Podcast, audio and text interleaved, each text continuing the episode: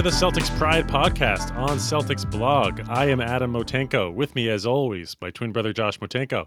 This is my favorite podcast of all time already. Let's do this. I'm so excited for today. And our good friend Mike Minkoff. Wait, did did something happen today? What's going on?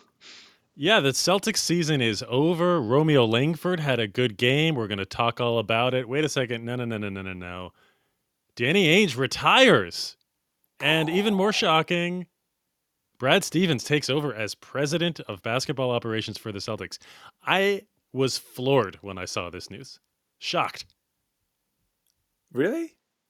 I feel Yeah. like I feel like I saw. I mean, I didn't guess that Brad Stevens was going to be promoted to president of basketball operations, but I saw this coming for a while. I've been wondering when we would do a pod about who's going to take over for Danny Ainge. You know, is it going to be Mike Zarren? Could it possibly be Brad Stevens? And I kind of, I just saw the writing on the wall. Danny's had a long career. He's getting up there in age. He's had the heart issues. Um, and you know, it's kind of a controversial time in Boston sports. I feel like, uh, and I just see that this is this seems like good timing for him to pass things off.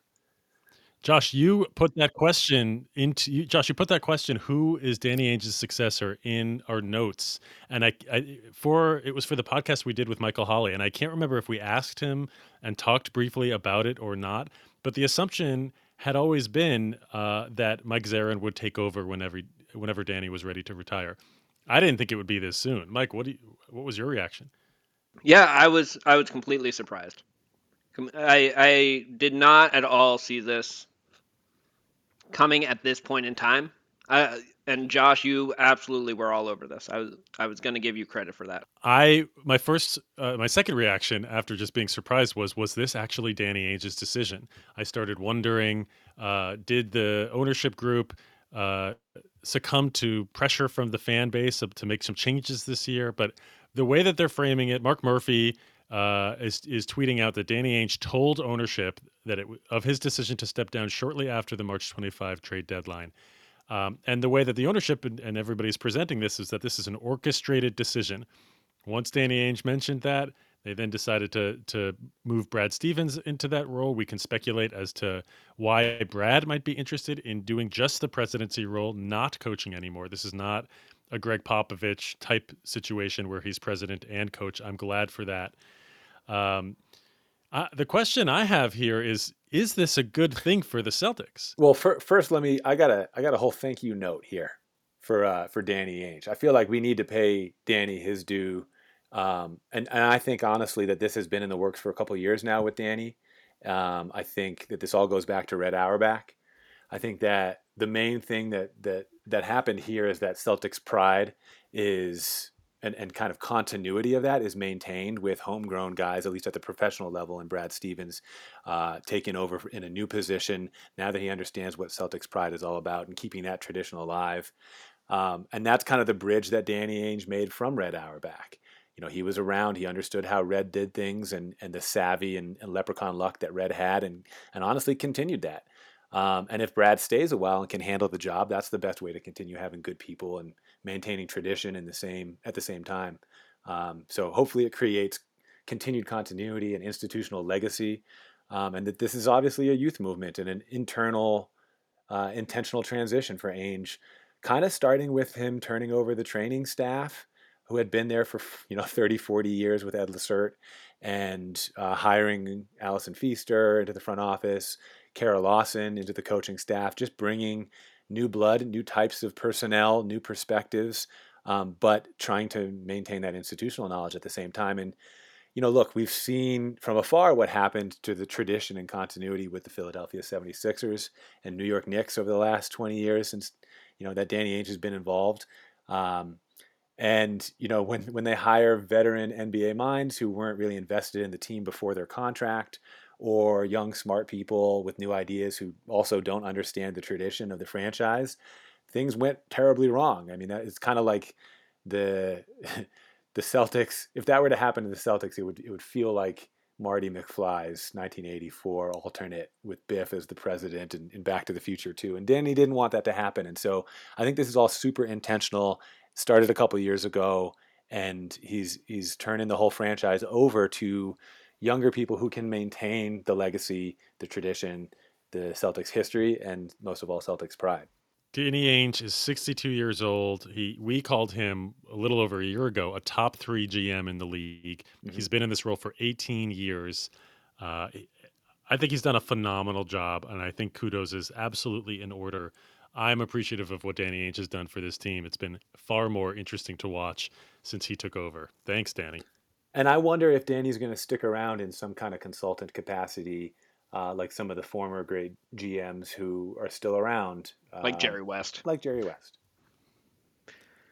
Yeah, I mean, just echoing what you guys said, absolutely thanks to Danny. Uh, that 2007 8 championship run um, was certainly the, the pinnacle of my Celtics fandom, at least as a uh, sentient to it. Um, there was uh, the entire lead up was was pretty fun with uh, the you know chances to to root for the Jerry, Jiri Welsch's of the world, and you know, root for uh, Mark Blount's contract uh, both to be signed and then immediately to be removed as quickly as possible once he phoned it in. Um, Danny took a crazy kind of salary situation, made us a, a, a team that actually had salary cap space. We hired, we signed like legit top um, free agents on the market and, and back-to-back years.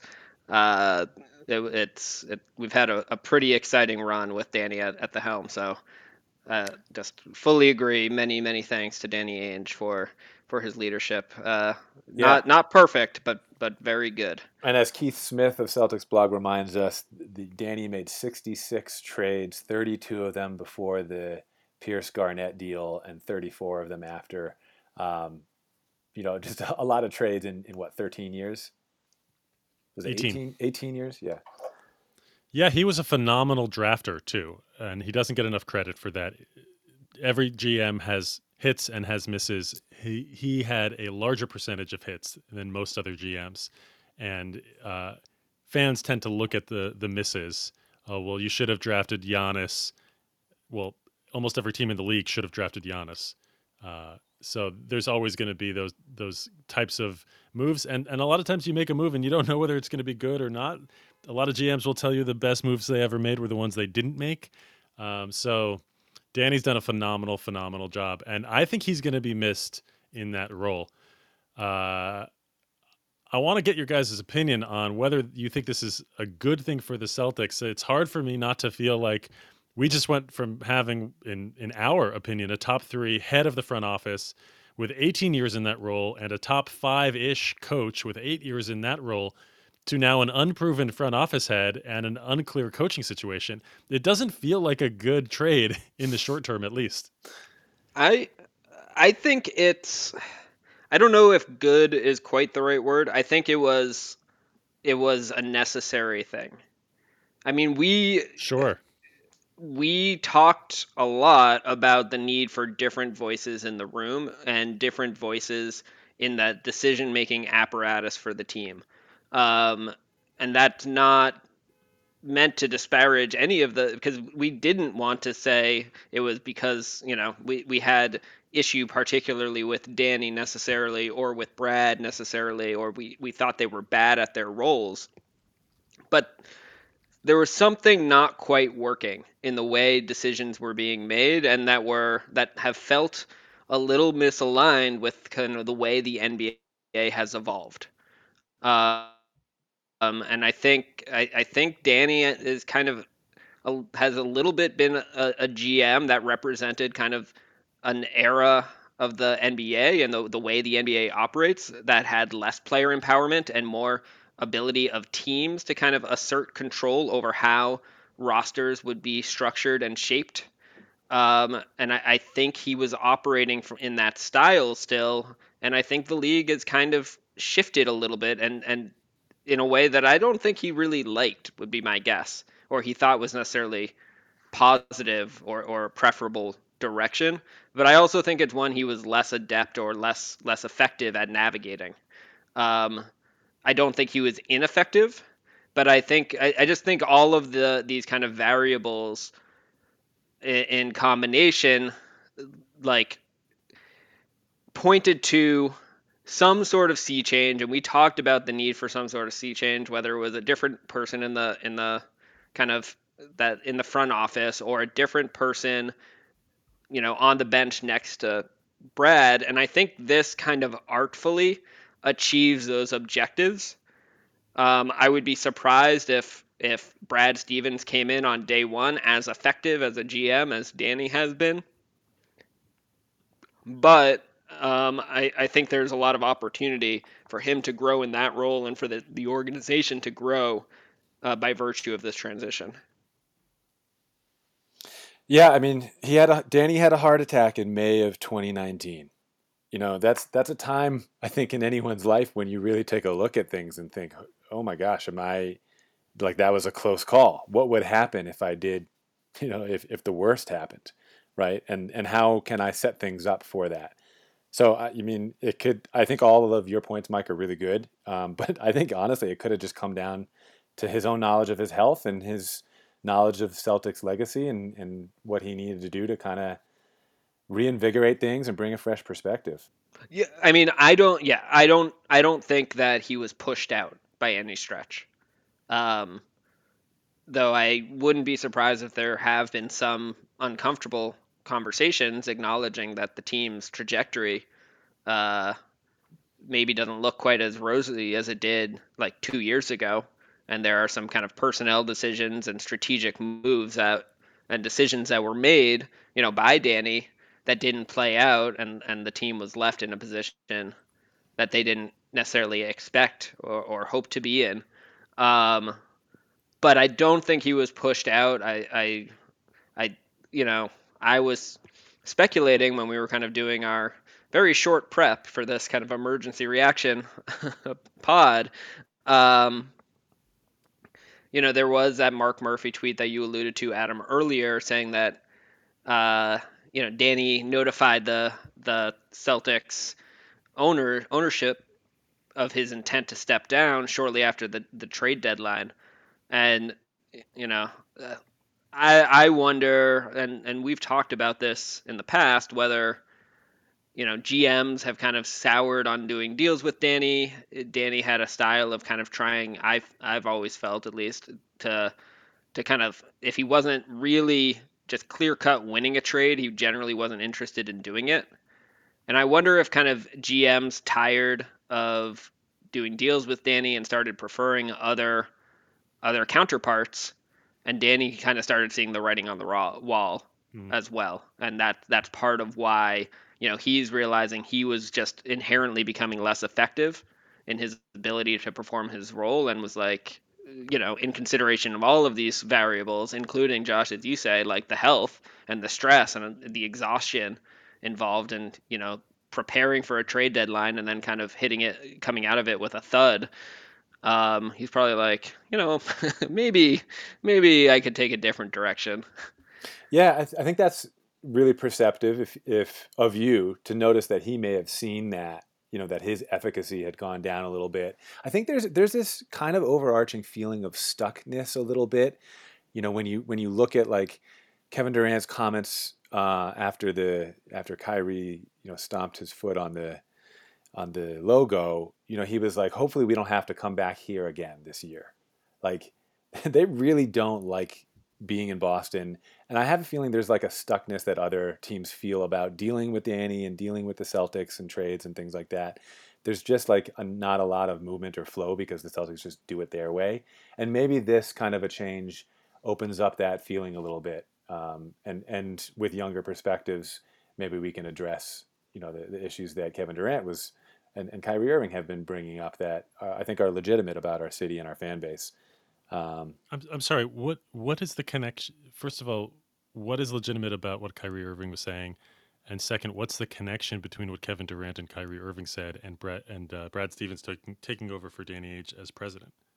I think that fan fan discipline, I think, is a thing specifically for places like Boston or Utah, places that players look at and have a bad taste in their mouth about that place.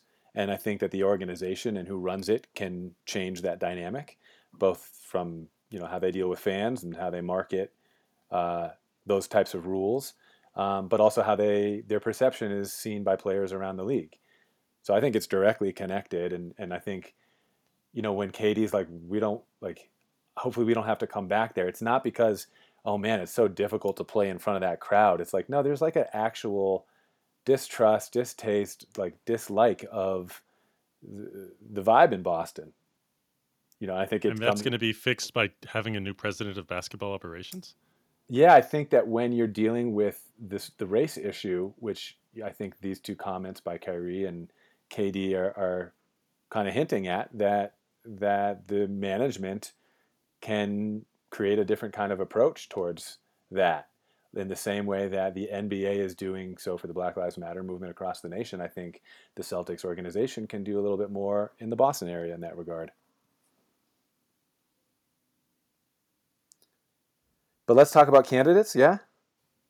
Well, I had I had a couple of other questions first. Uh, what is the two questions? One, what is the impact on the rest of the front office with this move? Uh, does Mike Zarren stay? Uh, is he was he hoping to get this job? Uh, right. Uh, he's been up for other front office positions, as far as I know. Uh, and number two, what does this mean for the rest of the coaching staff? If Brad Stevens is the boss of the new coach, does that new coach have the full autonomy to bring in their own coaching staff? Is Brad going to ask to keep the ones, uh, the assistant coaches uh, who want to stay? Uh, and what does that mean for somebody who wants to come in and, and have their own autonomy? Mike, do you have any initial thoughts on this? I, I, I have initial thoughts and guesses on both, um, and obviously total guesses. But on on the front office, I mean, I'm sure there will be people that Brad brings in. My guess is someone like Mike Zarren will certainly have the opportunity to stay, and my my hunch, and it's the you know total you know wild guess um, with and read on Mike Zarren is that I think he just likes being in that role for the Boston Celtics. Yeah. Like he's a die-hard Boston Celtics fan. That right? What like didn't he get the job because he was just emailing stuff to Danny or whatever, or like posting stuff, mm-hmm. and it was it was like he just is a crazy fan that yeah the, the law degree know, and ability to yeah. be the legal counsel for the team helps right. as well yeah, but no, he's he's a highly educated, qualified fan, but he's a huge fan. Yeah. Um, that kind of fell into a dream job, and and I think you know there are some people that aspire to be in those top positions, and there are some people that are more comfortable being kind of the direct support to those individuals, and I think he falls into that latter bucket, and that's just my guess. Yeah. It might not be accurate, but uh, you know the the fact that he's never ultimately sought a different position elsewhere um, and I think the fact that he wasn't kind of elevated here, and you know, I, I just don't get the the sense that he was kind of uh, champing at the bit for that role. Yeah, um, I, I, completely agree, Mike. I think that those are great points, I, and I would only add that there had to have been some internal conversations that he was a part of as a I'm staff sure. member there, where he either was asked or gave his opinion about whether he wanted the job, and and the idea of having him and Brad together obviously was most ideal. My only hope is that he stays. Yeah. And I'm sure those two, right, have been working together a ton in the eight years Brad has been there. And I bet there's a really strong mutual respect. Like that, like, that's just my guess. This is all guesses. On on the coaching side, um, I would assume or guess again, like that Brad will hire someone and give them more or less full autonomy to, to fill out their staff with the request that they interview the current staff if they're interested for assistant roles uh, with and give them like serious consideration but no obligation to hire any of them if they feel like they have better qualified individuals and and there you know there's going to be some um, core alignment, philosophical alignment with whoever Brad hires and Brad, right? Like one mm-hmm. one would think. Um, so you know, presumably there's going to be some relevant philosophical connectivity with Brad's existing staff, but they may or may not be the best people in those roles. And uh, I mean, we were wondering that aloud while Brad was sitting in that head co- coach's role. So I don't, you know, I I don't get the sense that Brad is going to be totalitarian about it, but you know, maybe not. It, it's hard. It's hard to say. I, I'm curious if Danny Ainge's son Austin Ainge would keep his position, or if hmm kind of the Ainge family is going to be phased out a little bit here in the front office. Um, and I think that you could imagine if Brad hires somebody he's as a head coach that he's already got a relationship with, that some of those assistants will will stick on. But if he hires a big name that doesn't have a lot of affiliation with the Celtics, but will get respect from the players and is obviously a, a big name coaching candidate, I can see the entire assistant coaching staff being gone. So that leads me to a question. Uh, d are there any specific questions, Adam or Josh, that you wanted to raise before we start transitioning into that coaching conversation? No. Let's go.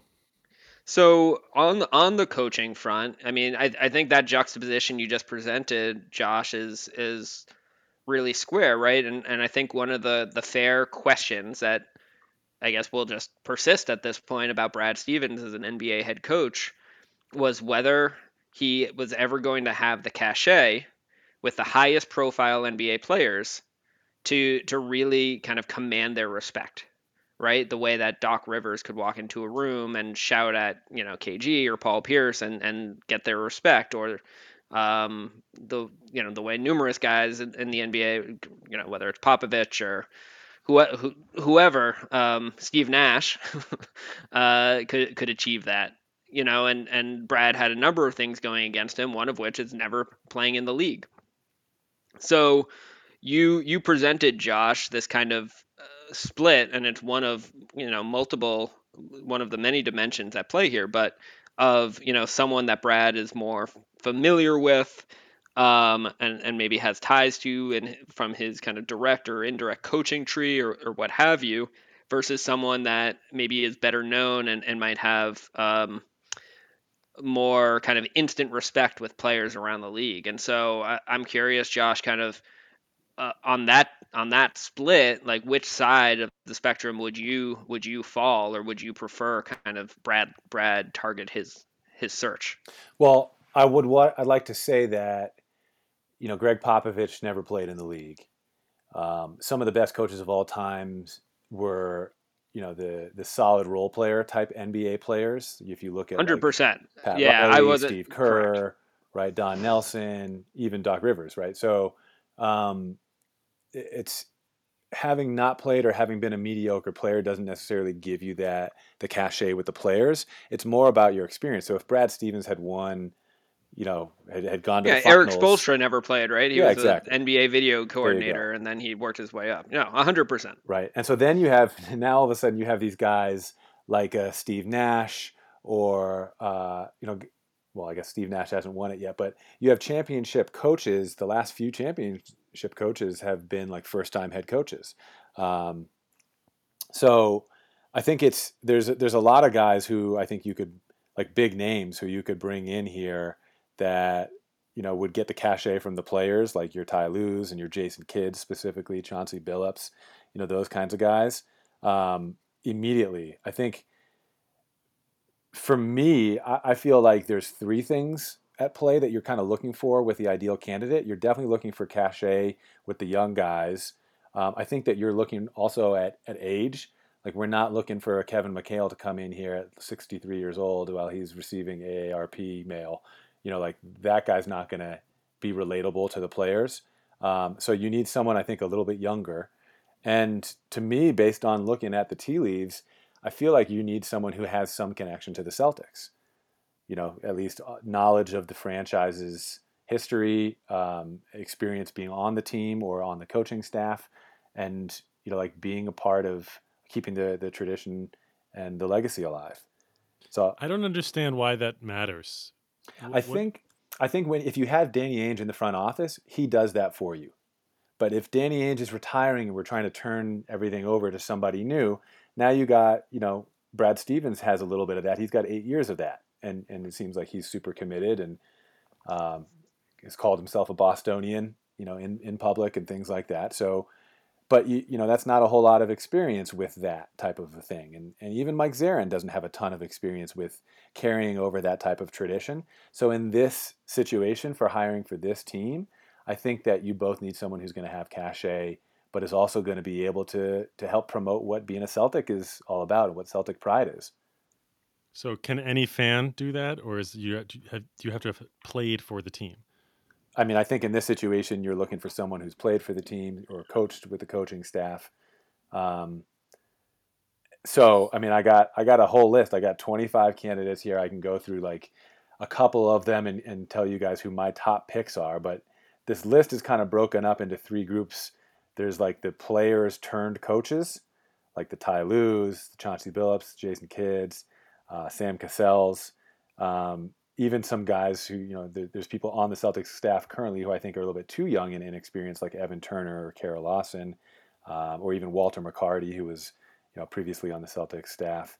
Um, then you've got you know some other guys who who are out of jobs looking for one, like Lloyd Pierce, who's 45 years old, the former Hawks head coach. His name has been brought up a lot. Um, you know other young guys like Ime Udoka uh, or Jay Larranaga, who's who's on the team.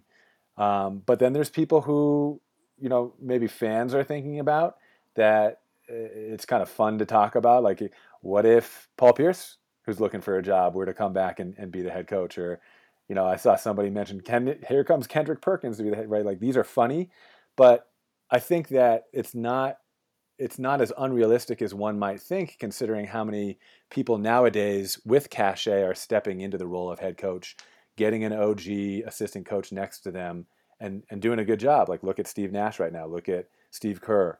Um, so I think someone like a Kevin Garnett is is actually uh, somewhat realistic if he wanted to do that. So my top five right now are Ty Lue, who's currently with the Clippers as the head coach. I would think that he'd wait for the playoffs to be over and, and to see what Kawhi may do even in the offseason. Um, you got Sam Cassell, who's an assistant under Doc Rivers right now with the Sixers and he played for the Celtics when he was a veteran, was on some playoff teams, uh, and he was on that 2008 championship team, right? Um, and he was a, a, assistant coach under Doc with the Celtics as well. So to me, that's different than a former Celtic like um, Chauncey Billups, who was with us as a rookie and then got dealt away and doesn't really have maybe a strong connection to Boston or to the team. Whereas Sam Cassell really knows because he was a vet at the time what it's like to be a leader for the Celtics. Um, and then Adrian Griffin is another name I think that's important to, to mention. Uh, go listen to the Ryan Russillo podcast with him. If you don't know who he is, he was just on there, but former Celtic, current assistant under Nick Nurse. All of Nick Nurse's assistants are, are going to be head coaches elsewhere. Um, and he's kind of a low pay option for the, you know, that's one question for this ownership group is are they looking to pay for a big name or are they looking to save some money right now and, and get someone who builds brings the continuity or kind of could work really well with Brad Stevens? Um, and an example of someone like that is Ronald Nored who is kind of rising up the ranks quickly. Adam Spinella mentioned him in his most recent article on Celtics blog about potential coaches.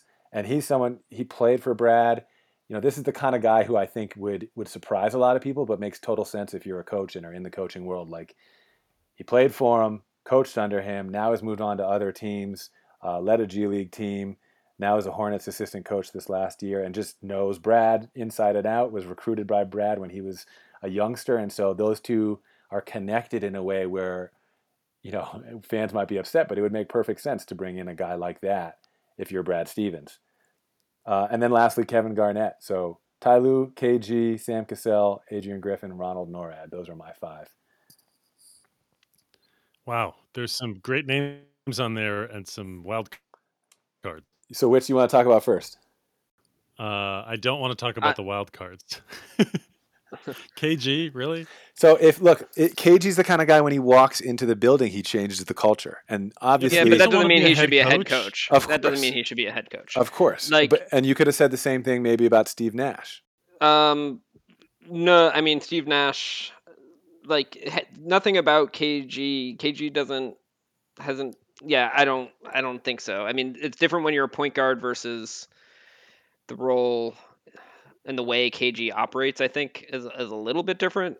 Um, and most most former, not all obviously, but most of the former players that end up being head coaches. I mean, Ty Lue was a point guard, Doc Rivers was a point guard, Sure, sure. Steve Yeah. Nash was a point guard, Jason Kidd. Like that's more common the transition, and I just think KG like he's a relentlessly borderline psychotic competitor. Yeah. Um, but and he I think he liked pushing people to to greatness, but I don't think he's a guy that wants to kind of sit and you know watch film and in in a way to uh to like game plan against opponents. Like I just don't I think that's a little bit different than what he's the the the type of role the vibe I get from the type of role he would like I'd love him as an assistant coach. I would love him as our like souped up version of what Udonis Haslem is for Yeah. uh the Heat. Like that would be amazing. I just don't think he's head coach Yeah. because I don't think because I don't think he wants to. I don't think he wants to Right. carry himself that way. I like get I, I, I, Just imagine him pacing the sidelines as a, as a head coach. it would be funny. for- I, I mean, I'm here for I'm here for the into. idea of it. I'm I I love the concept. I just don't think it's realistic in the slightest. Yeah. Um, I you know, Josh, I, I think it's a it the the list makes sense though. I I agree kind of with Adam's earlier comment in that I think you're giving too much weight to this this kind of link to Celtics history. Like I and I and I I or at minimum I hope to be honest that you're giving too much weight to that. And I hope that the the decision being made might consider that a little bit, but I don't I hope that's not a particularly strong influencer of the final decision because to me one of the issues that this team has had again as I as I noted earlier is it's been too caged into one way of thinking. And I, I think like I would be really disappointed if Brad Stevens hired someone like Ronald Nored. Not because I have anything against Ronald Nored, but because I think Brad Stevens needs to be exposed to different and new perspectives and approaches to basketball. Like I think that'll make him better in his job as a talent evaluator and a manager of the team. And I, I think I just think it will benefit the culture of the organization to get different views and perspectives in that are less familiar and maybe less versed in this the legacy of the organization because I think there are pieces of the legacy of the organization that aren't jibing as well with the new NBA. So, you know, I I it was pretty surprised in your list not to see someone like Chauncey Billups, who happens to have some connectivity, but not I mean not particularly relevant. At, he was here for like uh, a a heartbeat before before getting traded out of town in, in the middle of his rookie season. Um, and he didn't leave with the most favorable impression of the Celtics organization as a result, though that mostly had to do with Pitino and, and like Chris Gaston and everyone. Um, so like, but I think Chauncey, you know, just extremely um, polished and mature, kind of floor general when he was playing. Um, just extremely like just a high caliber dude, um, and and just a, a capital L leader. And I think the type, like I think he would be the type of person that would just be wonderful to have kind of leading an organization leading a, a team with young up and coming stars because i think he would you know and he has something frankly that you didn't include in your your um your your calibration there that i actually think is the, the more important part of danny's departure which is a championship. We're losing we're losing someone that actually has won a championship. Brad certainly hasn't and bringing in a coach that's gone to the the finals and won, I think would be really important to have that in the organization. Ty Lue does, Sam Cassell does, KG does. So it's not like your list was devoid of that that piece. But I, I think to me that would be a, a piece I would care more about than the the link to Celtics institutional knowledge. Yeah, I was surprised, Josh, also because you're a coach. I kind of expected you to have uh, a different kind of an insight into what makes uh, what would make a good coach in this situation with somebody who only has coaching experience taking over the front office. Um, as somebody, I mean that that's got to be a, an awkward, potentially awkward position for a new coach to step into. Um, and Dan and uh, Danny, and and uh, Brad. Brad is going may have a desire to to advise in certain ways. He's going to have to check himself in real ways um, and allow this new coach to to coach with with their own autonomy. Um, I I think It- there's going to yeah. be if if fans have not gone to Adam Spinella or Coach Spins' article on Celtics blog, it's a good article. It's got a nice list of of internal and established uh, folks uh, in the coaching ranks who who would be candidates here. I also think there's going to be a couple of candidates who come out of the woodwork, um, guys that are coaching in the league right now in the playoffs. Uh, I think one or two are going to get fired, and the Celtics may have their eye on on a Quinn Snyder or somebody like that, depending on what happens in Utah, um, or, or that kind of a thing. Um, I would love to see the Celtics be the first team to hire a female head coach. Kara Lawson, Becky Hammon. There's other names out there. I would love to see that. Uh, and I think that both of those that I mentioned would be great candidates. Um, I think they have a lot of experience. I think they're respected players. I think that uh, NBA players these days respect female players more than past generations. Mhm. So I do think that they would carry the weight that Josh you were describing that a former player needs to have. Um, and I think they're they're really smart and they they can do the job. Um, so there may be there may be other options out there.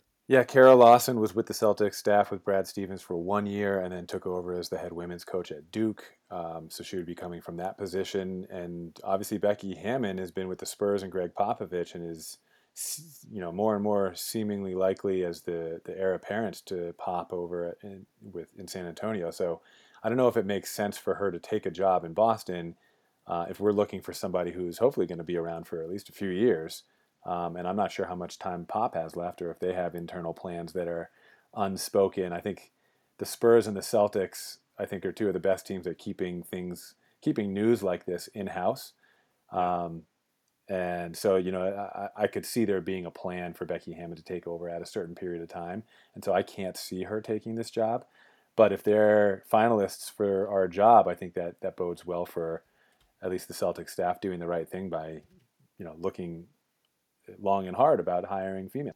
So I, I I think we're about to wrap up, but I just wanted to get a quick kind of gut reaction uh, from both of you guys on one one important question that we haven't touched on yet. What do you think the players are? How do you think the players feel about this right now? Do you think they're happy, upset? Do you think it like what do you think the the spectrum of reactions is? Like, is Tatum happy or or upset right now? Yeah, that's a good question. I think that the the star players I think are are more like, oh wow, that's interesting, or they already knew and didn't say anything, um, and they're kind of wondering what the future holds as far as like they know they have a say in what happens in their organization. Let's talk, you know, specifically Smart, Brown, and Tatum. They know they have a say in what goes on with this organization. They know that they're going to be looking for someone who they can relate to as a as a coach. Um, and then you know for like bench players and like like people like Semi Ojeleye, they're wondering now that Stevens is is the GM if if that Chevy's means, getting a raise, man. like are they getting a raise or are they now getting dumped because uh, you know they may not be the the best fit for a new coach. So I think that there's more fear for the bench players actually, um, and there's more kind of intrigue for the stars and those who have clout and say. For most of these players, this is the first transition of any kind in the front office, in the coaching staff that they've experienced. They've had people like Kara Lawson come and go, but they've never had a, a head coach change. So this has to be a surprise and a bit of a shock to them, just because it's the first time that they've experienced it. Um, and and so there, there'll be a transition period, and, and there may be. Uh, uh, I'm thinking about like different transition theory stuff. Uh, there may be a period of time where they're kind of like mourning this shift, and and they're they're going into uh, there un- there's a lot of uncertainty about what's going to happen next, and then there's uh, another transition once uh, the new coach gets hired. So they they will go through all of that, and and I don't think the personalities we're talking about are not uh, overly reactive guys. So I don't think it'll be a huge deal. But it, yeah, it ha- definitely has to be a surprise. Whether they found out like the rest of us now, or they knew going into the playoffs, is interesting to me. I mean this this team played really all season, including recently, uh, as if they knew that this was not the year, and it would not shock me if they knew, if the, if Tatum knew a month or two ago that this was happening, and that was part of of some of the decisions they made. Yeah, the the, the other thing to touch on right now is what the players are feeling is the same thing that, that the fans and people like us are, are feeling right now. We're all exhausted. And you know, the grind of being a coach is like I feel like something that you guys are experiencing right now because just what kind of a season this was, or the last two seasons this was with the bubble and then the quick turnaround and 77 games later, here we are losing to Kyrie and the newest super team. But like it's a different kind of tired this this type of exhaustion that we're feeling right now um, and any fans who've watched every single game is feeling that too you know and that's what a lot of coaches and players are feeling right now. There's relief there's exhaustion and and that kind of brings on new opportunities. Um, and i think it's kind of cool that that's something that that grind that coaches and players really know on a deep level and the release of that and what that feels like. I feel like the fans you know, are feeling that on a level that they haven't or ever before in, in a, you know, quote unquote normal season. Um, it's, you guys are tired, right? that you have to you have to think about how that factored into Danny Ainge's decision to retire as well. Yep. You have to think about how it factored into Brad Stevens' decision to move into the front office. I mean, that Brad has always been a coach and he's got young kids and he has to travel a lot as a coach and this is going to he's still going to work his butt off but this is going to give him more time at home um, and uh, that matters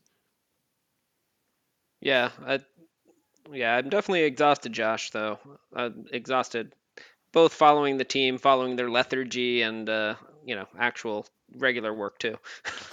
yeah, and so there's a lot of optimism. There's a lot of things that we could talk about as far as next steps and things that we're looking forward to in the future. Uh, I think the first of which uh, was tweeted by Keith Smith yesterday morning, Wednesday morning. Um, he tweeted that Kemba said he is not planning on sitting the back ends of back to backs next year. And so there's little tidbits like that, like, oh, Kemba's going to play both nights of back to backs. Like that is refreshing stuff, and we can start looking towards other refreshing news like that now that the season's over and we can all take a, a little rest. And that comment by Kemba comes on the heels of a rumor that the Celtics will be shopping Kemba Walker this offseason. We, we will have a lot of time to talk about this offseason uh, player development, roster construction, who to hire as a coach. Thanks for listening, everyone. Remember to rate, review, subscribe, and follow us on Twitter at Celtics Pride Pod or individually at Mike Minkoff, NBA and at Coach Motenko to get Josh. If you're still listening, you are a part of Celtics Pride.